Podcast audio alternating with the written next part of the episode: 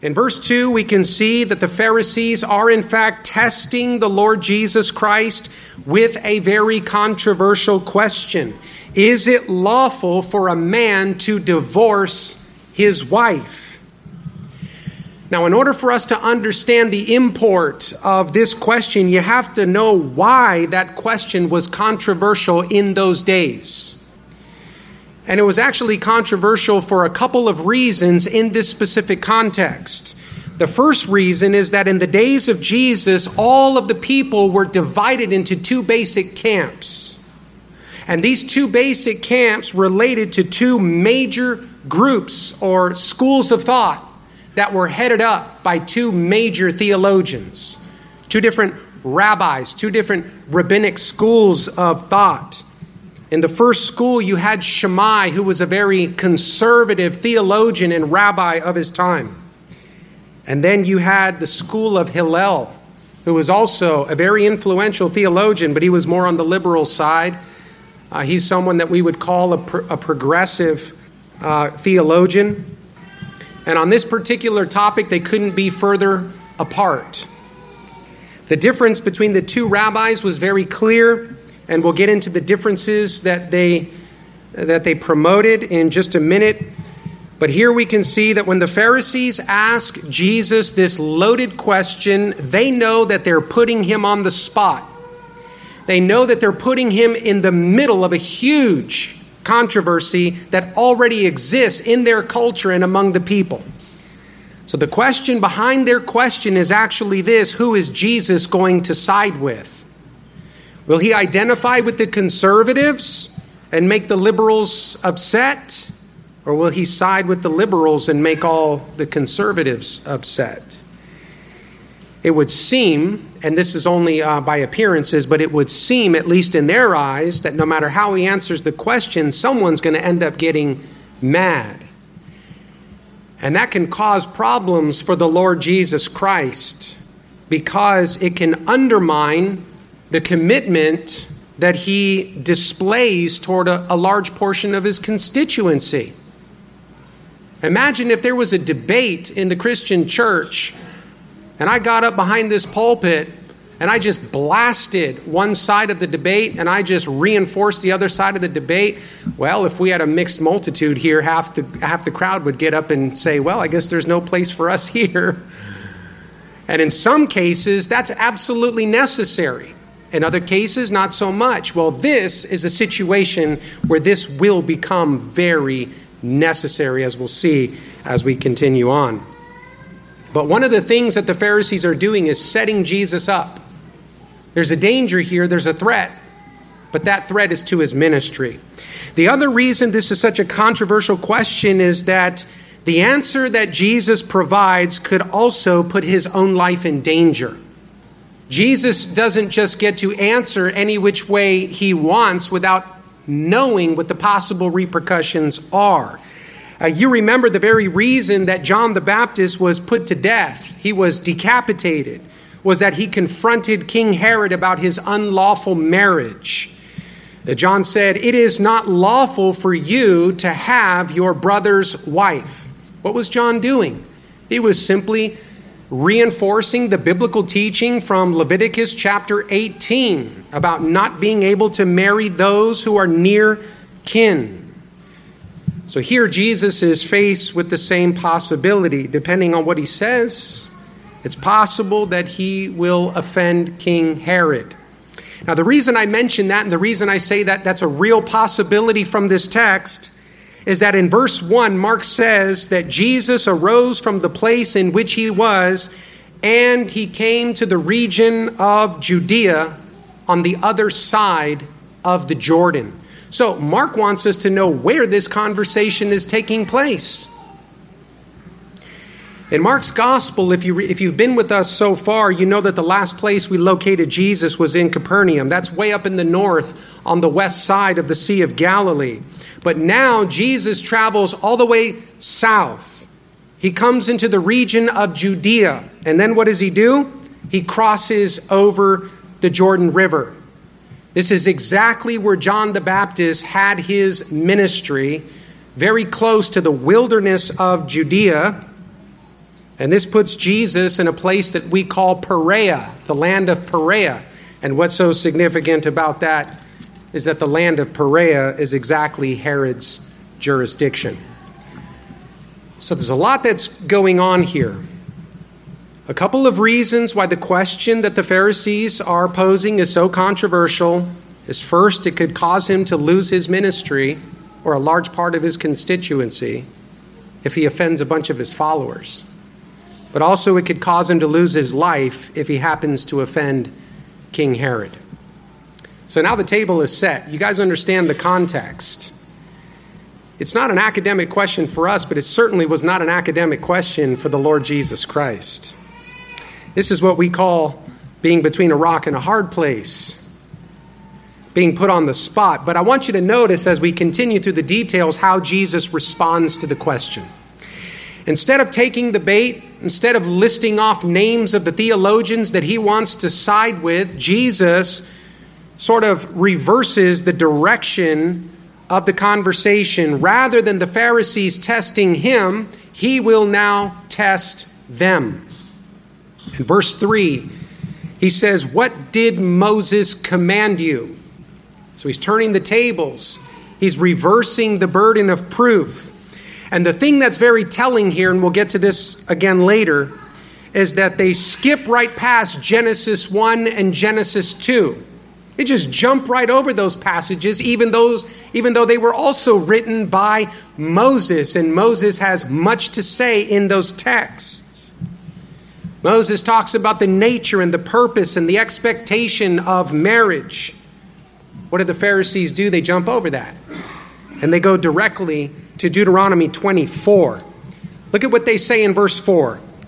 They said, Moses permitted a man to write a certificate of divorce and to dismiss her, to send her away. Now, before we just saw that there are two different schools of thought, and this is where you need to know a little bit more about what's actually going on here between Shammai and Hillel. In Deuteronomy 24, Moses is addressing a problem that arose in his own day. The problem is that a man would go out and marry a woman and bring her into his home, and then after a little while, he'd get tired of her. And if he decided that he made a bad decision, he would say, You know, I'm really sorry, but I feel like I made a bad decision in marrying you, in making you my wife. And in that day, you know what? He actually had the power to kick her out of his house and to send her away. And so you see, the problem in Moses' day wasn't very different than the problem in our own day.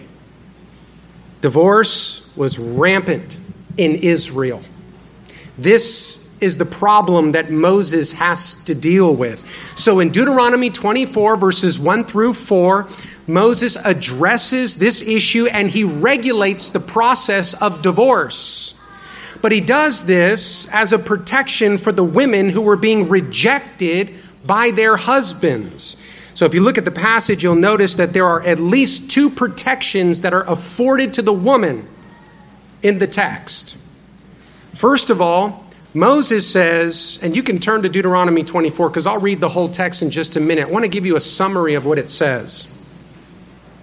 There's two protections that I see in this text for women. First of all, the man can only divorce his wife if he finds that there was uncleanness in her life. And we'll talk about what that means in a minute. But secondly, if he decides to divorce her, he's required to provide her with a certificate of divorce. And this is very, very important. A certificate of divorce was necessary because it documents the history of her marriage and her divorce. It documents it. It's proof that she was married before. It gives a justification for why she's no longer a virgin, but it also demonstrates that she was previously married to this particular man and she was divorced by this particular man. And that's important because if she goes on to marry someone else and she gets rejected again because it was all too common for this to happen to women, the first man that put her away was not allowed to return to that relationship. he was not allowed to bring her back to himself. That's the point of Deuteronomy 24. We'll talk about why all that's important. Let me just read the whole passage, verses 1 through 4. You can follow me in your scriptures so you can get a sense of, of what's going on here. Moses says, When a man takes a wife and marries her, and it happens that she finds no favor in his eyes because he has found some uncleanness in her. And he writes her a certificate of divorce, puts it in her hand, and sends her out of his house. When she has departed from his house and goes and becomes another man's wife, if the latter husband also detests her and writes her a certificate of divorce and puts it in her hand and sends her out of his house. Or, even if the latter husband dies who took her as his wife, then the former husband who divorced her must not take her back to be his wife after she has been so defiled. For that is an abomination before the Lord, and you shall not bring sin on the land which the Lord your God is giving you as an inheritance. Okay. You can see from this exactly uh, how marriage and divorce were just a mess in Moses' day. Just an absolute mess. A woman could be married and then rejected several times with absolutely no regulation, absolutely no protection, absolutely no accountability for the man. He could do this over and over and over again and you can, you can sort of peer into that, you can peek into that just from the words of Deuteronomy 24. And so, this passage, this piece of legislation, was the way that Moses had to deal with this problem, at least for the time being. He had to regulate this. The problem, however, is that even after Moses laid down the legislation, the people immediately tried to manipulate the doctrine. And so by the time we get to Jesus' own day, there was a clear divide between the various schools of rabbinic teaching. So now we come to Shammai and we come to Hillel. And the whole controversy revolves around what this word uncleanness, or more literally, the Hebrew means indecency, really means. Well, Shammai, the conservative theologian, argued that uncleanness refers to sexual immorality. And so, what this would mean is that if a man marries a woman and finds out that she was not a virgin, but had previously been sexually immoral, then he could lawfully put her away so long as he gives her a certificate of divorce and so on. Hillel, on the other hand, argued that the indecency can refer to anything that displeases the man. And trust me, when I say anything, I, I mean literally anything. Hillel was such a liberal theologian. He was known to teach that if a woman was cooking and had burned some of the food while she was cooking, the man could literally put her away. You'll read about this in Jewish sources. Not only that, but if a woman was talking, if she was speaking and her voice was loud enough for the neighbors to hear her, the man could file for divorce, right? And so, those are just some very extreme examples to show how absolutely crazy this thinking was back then. These, these, are the rabbis talking. But at the same time, the reasons that people get divorced today, I would argue, are not much better, at least in the majority of cases. Usually, it's not because of an act of adultery, but for something that the modern court system calls irreconcilable differences with absolutely no explanation attached to that phrase. That's code, that's code language.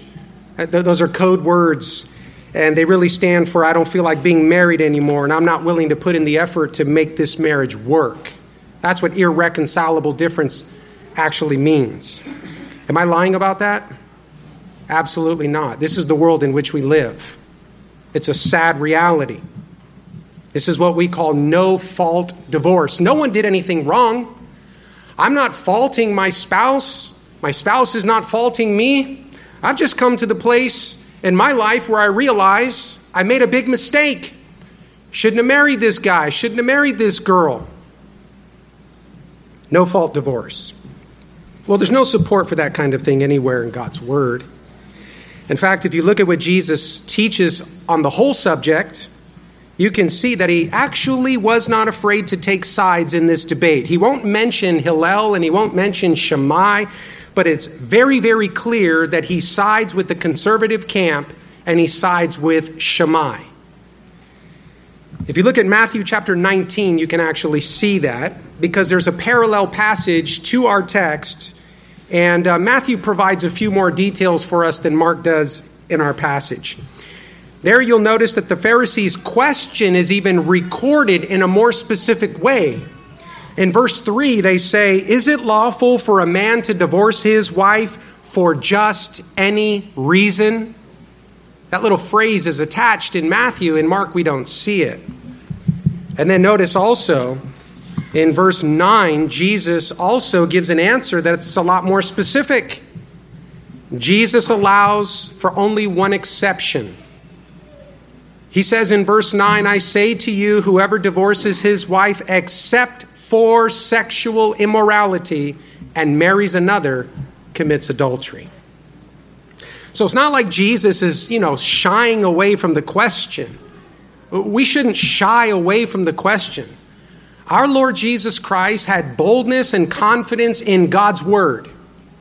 We need to have boldness and confidence in God's word too. But Jesus helps us with Deuteronomy 24 because he knows that the uncleanness in Deuteronomy 24 or the indecency actually does refer to sexual immorality. He simply tells the truth and he lets the chips fall where they may. Right? So he's giving us a good example that we should follow. However, even though I made a beeline to the end and I, I showed Jesus' hand and I showed you what position he actually takes in this matter, there are still a couple of things that we need to see in Mark's account that are going to round off the exposition of this text. Remember, one of the things that's going to help us is to know that Mark and Matthew are speaking to two different audiences. You know, Matthew adds these little details. Why? Because he's writing to a Jewish audience.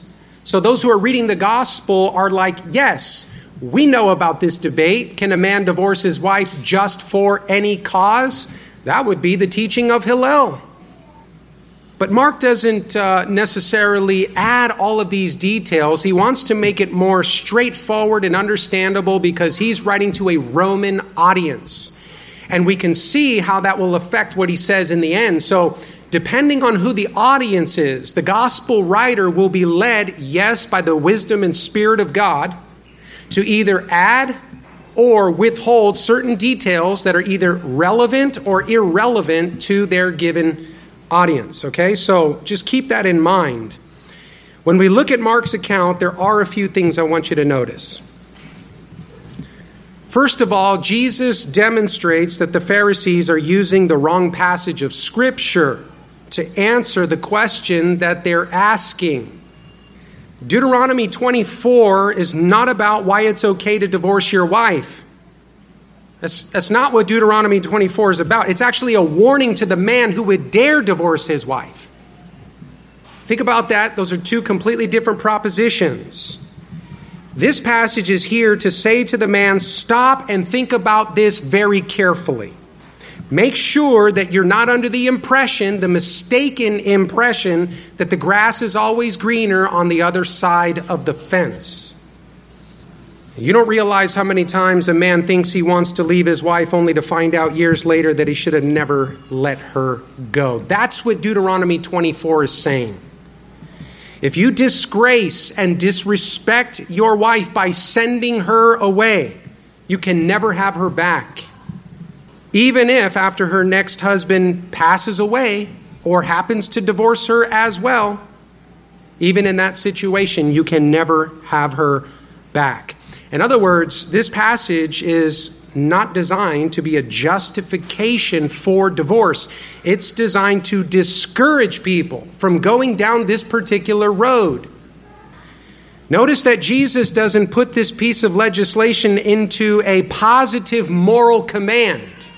Just Read the text. There's no positive moral command. Rather, he says that it was only because of the hardness of the human heart that this passage even exists in the first place. So you can't just say, well, Moses said that if we want to put away our wives, all we have to do is write up a certificate of divorce and then we're free from the vows that we made. Think about it like this there's a huge difference between a command and a provision. There's a difference between a command and a provision. Moses is not commanding, he's not encouraging divorce, he's simply, simply regulating an abuse of the marriage covenant. Let me give you an example. In 1 John chapter 2, the apostle John gives us a comforting word, but it's also a challenging word at the same time. He says, "My little children, these things I write unto you so that you do not sin." Then he says, "But if anyone does sin, we have an advocate with the Father, Jesus Christ the righteous, and he himself is the propitiation for our sins." Can you imagine if someone were to take that passage and try to make it say the exact opposite? Look, the Apostle John says that we can sin all we want because if we sin, then we have an advocate with the Father, Jesus Christ the righteous. We could do whatever we want. We could sin however we want because Jesus is the propitiation for our sins. That's not John's intention. John wants to discourage us from sinning, and yet he knows that because of the hardness of our hearts, we will end up sinning in different ways throughout the Christian life. And so he tells us that God has made provisions for his people in the death of his son. But the death of Jesus is not a permission to sin freely. And likewise, Deuteronomy 24 is not a permission to divorce freely. That brings us to the second thing that we need to see from Mark. When Jesus asked the Pharisees what Moses commanded, they showed their hand when they went to the passage that they did. What they should have done is they should have gone to where Moses speaks directly to the nature, purpose, and expectation of the marriage covenant. And that would be found in Genesis chapter 1 and in Genesis chapter 2. And so notice that at this point, Jesus takes the discussion back to Genesis. Look at verses 5 through 8 in our text. Jesus says, Because of the hardness of your heart, Moses wrote that precept. But from the beginning of the creation, God made them male and female. For this reason, a man shall leave his father and mother and be joined to his wife, and the two shall become one flesh.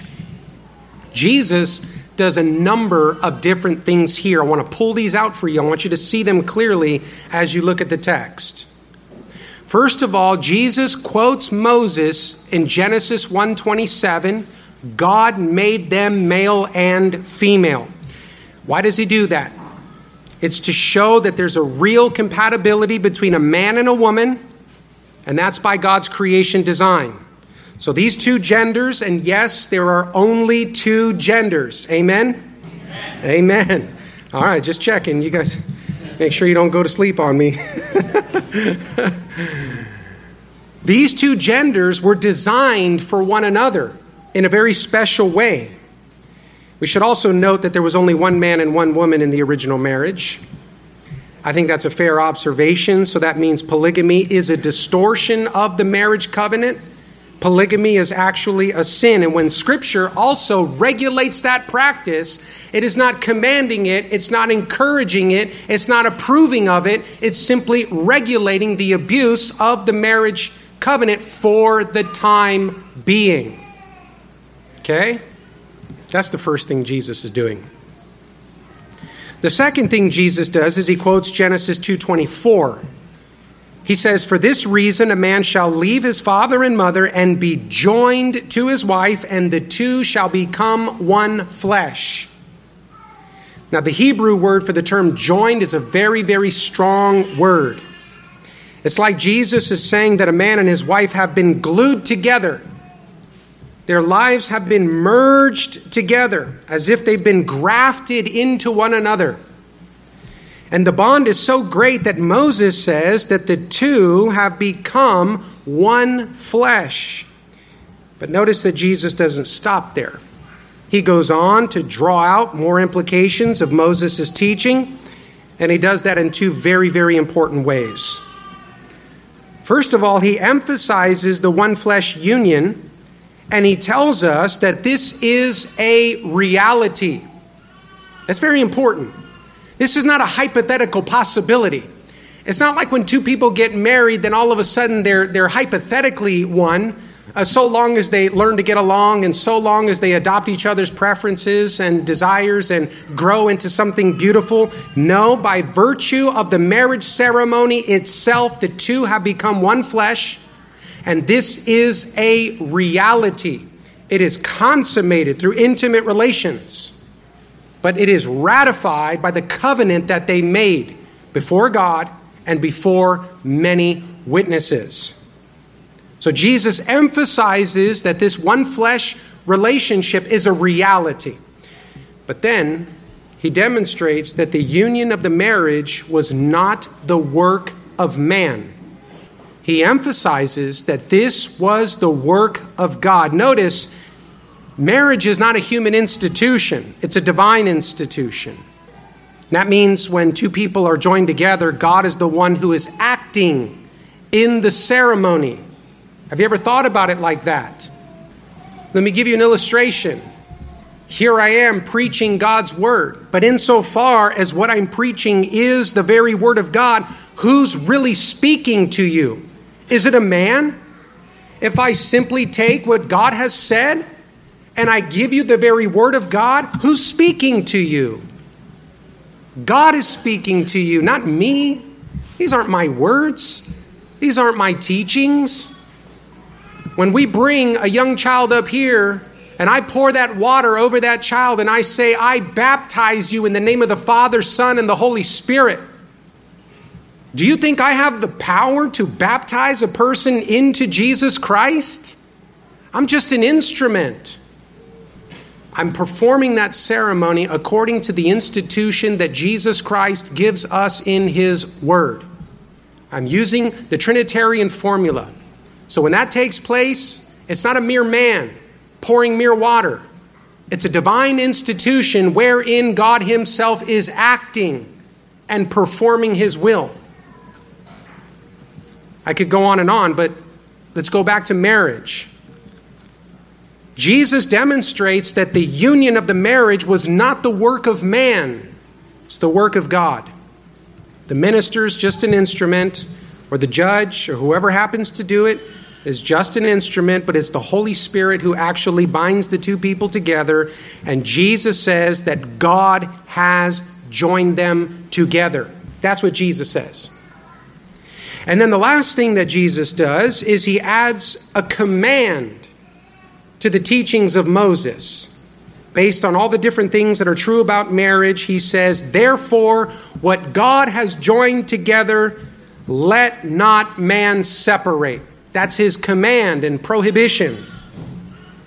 So Jesus couldn't be more clear about where he stands on the issue. The Pharisees ask their question, and Jesus gives them his answer.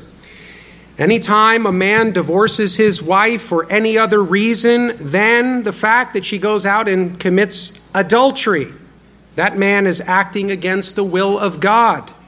By his own will, by his own power, in his own name, he is acting, but he's actually tearing apart the very thing that God himself had put together. Now, as we close, I, want to touch on just one more point that I think we need to see. When the disciples asked Jesus to expound upon this issue later on in the house, privately, away from the crowds, Jesus makes a very important point. He says that the man who divorces his wife for unlawful reasons and goes and marries another woman is committing adultery against his first wife. That's what Jesus says. I know that's a hard saying, and there are some qualifications, but I don't want this to die the death of a thousand qualifications. We'll talk about all that later. But there's something that's very interesting about what Jesus says here, and notice that Mark, not Matthew, but Mark is very careful to include this in his account. And that is this listen carefully. Everything that Jesus says about the men who divorce their wives applies equally to the women who divorce their husbands. He says, Whoever divorces his wife and marries another commits adultery against her. And if a woman divorces her husband and marries another, she commits adultery. Now, the reason why Mark is emphasizing this again is because of his audience. According to the history of the two peoples, Jewish women were never allowed to divorce their husbands. They were never in such a position to be able to divorce their husbands. But in the Roman world, women would initiate the divorce in many, many, many cases. And so here I have to say that uh, there's a direct application to us once again. Statistically speaking, the vast majority of divorces that take place in our society today are initiated by women. We just know that. If you don't know that, it's not hard to find out. And the man has little to no choice, little to no decision in the matter. And so, what Jesus is saying here is very clear. It doesn't matter if you're the husband or the wife, you have no right to divorce your spouse unless it comes to pass that your spouse has committed adultery. And even then, isn't even commanded, it's not even required. You might even wonder is it even expected in view of the larger biblical theology that we have in Scripture? But it is simply allowed as one lawful option. Now, the worst part of the whole thing is that today that's not the way we operate. Just as the vast majority of the divorces today are initiated by women, so also the vast majority of these divorces have absolutely no biblical grounds at all. And so it's very, very, very important that we grasp what Jesus is teaching in our text. When that's the case, the person who divorces their spouse for unbiblical reasons is left with two choices. We'll end with this. Either they can remain unmarried or they can return to their spouse. And again, that second option right there, returning to the spouse, assumes that the divorced party hasn't already remarried because then Deuteronomy 24 kicks in and it's not possible. But the apostle Paul sums up this whole thing very neatly in 1 Corinthians chapter 7 verses 10 and 11. Listen to what Paul says he says, Now to the married I command you, but then he says, Not I, but the Lord. The Lord commands you. A wife is not to depart from her husband, but even if she does depart, let her remain unmarried, or else be reconciled to her husband. And a husband is not to divorce his wife. With all of these necessary qualifications to Paul's statement, put them all in there let us at least take this statement to heart for what it's designed to give us. Let us, rather than look for ways to justify the act of divorce, cling to what the Bible actually teaches. Where we have sinned, let us confess our sin. Where there's still time to be reconciled to our previous spouse, let us be reconciled or else remain unmarried and where the situation lies beyond the hope of reconciliation, where there's absolutely no more options for us to get our previous spouse back, we do need to recognize that we can move on with our lives with a clear conscience before the Lord Jesus Christ. Remember the death of the Lord Jesus Christ, the work of the Lord Jesus Christ is there as the grounds and basis for the forgiveness of all of our sins that we bring and confess to God.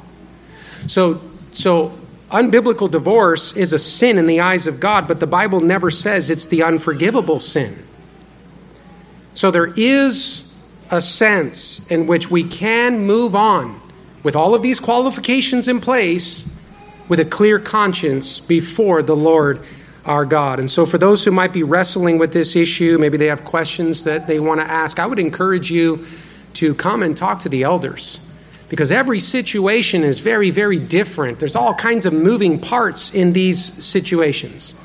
And there's no way a message like this can speak directly to your situation. But if you're wrestling through this and you have questions, come and talk to the elders. We'll be happy to pray with you and give you the instruction that comes from God's Word. But make sure that you're willing to put whatever answer that you receive from the Word of God into practice in your life. That's where you'll find the blessing of the Lord Jesus Christ.